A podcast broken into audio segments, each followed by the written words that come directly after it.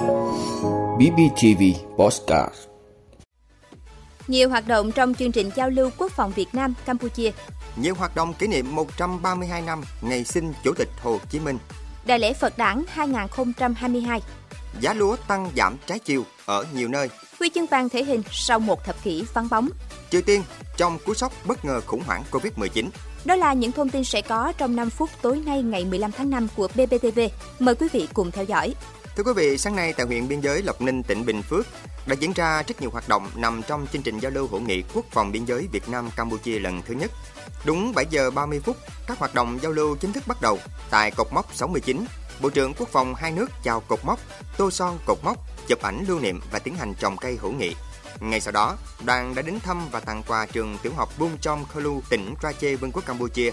Sau đó, đoàn trở về Việt Nam chào cột mốc và chứng kiến cảnh tuần tra chung của lực lượng quân đội hai nước.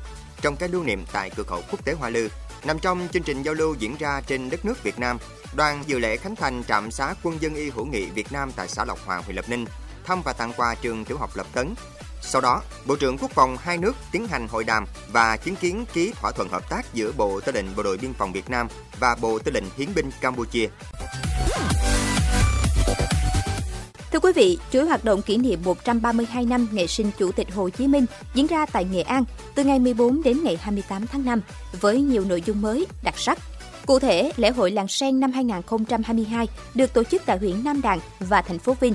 Lễ hội được xác định là hoạt động chính trị văn hóa có ý nghĩa quan trọng, thể hiện lòng biết ơn với Chủ tịch Hồ Chí Minh. Đồng thời là dịp để tuyên truyền, giới thiệu quảng bá văn hóa làng sen, quê hương Nghệ An với bạn bè trong và ngoài nước. Bên lề lễ hội làng sen năm nay cũng có nhiều hoạt động hấp dẫn khác như trưng bày, giới thiệu văn hóa ẩm thực, các sản phẩm đặc trưng của tỉnh Nghệ An, trình diễn dân ca, ví, dặm, Thưa quý vị, Đại lễ Phật đản năm nay diễn ra trong bối cảnh Giáo hội Phật giáo Việt Nam đang tổ chức Đại hội đại biểu Phật giáo các tỉnh, thành phố, hướng tới Đại hội đại biểu Phật giáo toàn quốc lần thứ 9 nhiệm kỳ 2022-2027.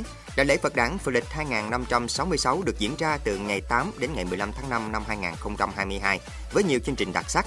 Các tăng ni và Phật tử Việt Nam được hân hoan cùng với Phật giáo đồ trên thế giới đón mừng ngày khánh đản của Đức Phật Thích Ca Mâu Ni đây là dịp để những người con Phật ôn lại lịch sử của Đức Phật, là cơ hội để người Phật tử chiêm nghiệm, sống theo lời dạy của Ngài, đi theo con đường giác ngộ của Ngài để đưa nhân loại đến hòa bình, an lạc và hạnh phúc. Trong ngày hôm nay 15 tháng 5, lễ chính thức Đại lễ Phật đản diễn ra với nhiều hoạt động phong phú. Tại chùa Quan Sứ Hà Nội diễn ra Đại lễ Phật đản Trung ương Giáo hội Phật giáo Việt Nam Thưa quý vị, trong tuần qua, giá lúa ở khu vực đồng bằng sông Cửu Long có sự tăng giảm trái chiều ở một vài địa phương. Số liệu từ Viện Chính sách và Chiến lược Phát triển Nông nghiệp Nông thôn cho thấy tại Hậu Giang, nhiều loại lúa có sự tăng giá. Điển hình như giá lúa IR 50404 là 6.500 đồng 1 kg, tăng 100 đồng 1 kg. OM18 là 7.200 đồng 1 kg, tăng 200 đồng 1 kg. Còn tại Bến Tre, giá lúa lại có sự giảm nhẹ với mức trung bình 100 đồng 1 kg. Cụ thể, IR 50404 còn 5.800 đồng 1 kg, OM 4218 còn 5.900 đồng 1 kg, OM 6976 còn 5.900 đồng 1 kg.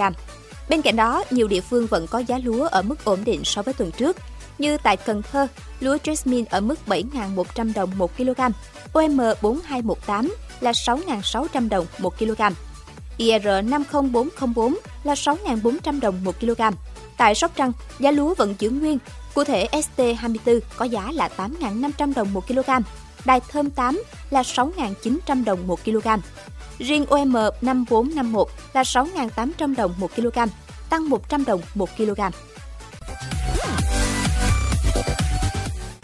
Thưa quý vị, sau gần một thập kỷ vắng bóng, môn thể hình mới trở lại với SEA Games khi chủ nhà Việt Nam đăng cai kỳ đại hội lần thứ 31. Nối tiếp thành công của Phạm Văn Mách, Trần Hoàng Duy Thuận thể hiện áp đảo trước đối thủ Malaysia và Thái Lan để giành huy chương vàng hạng cân 75 kg. Trần Hoàng Duy Thuận thể hiện phong độ tuyệt vời và kinh nghiệm thi đấu dày dặn của mình, thực hiện bài thi của mình một cách nhẹ nhàng. Những động tác gồng cơ của anh được thực hiện theo nhịp điệu không hề căng cứng trên nét mặt.